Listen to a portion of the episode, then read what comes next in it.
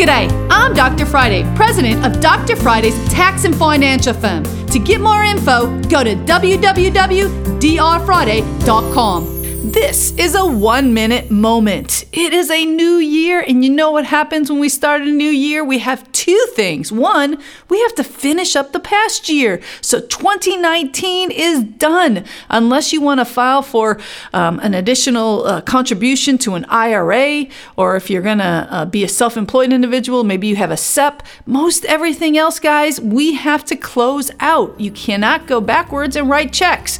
So now we need to start looking at 2020. 2020. If you've got tax questions, you want to start getting organized, you need to give me a call at 615 367 0819 or check out drfriday.com. You can catch the Dr. Friday call in show live every Saturday afternoon from 2 to 3 p.m. right here on 99.7 WTN.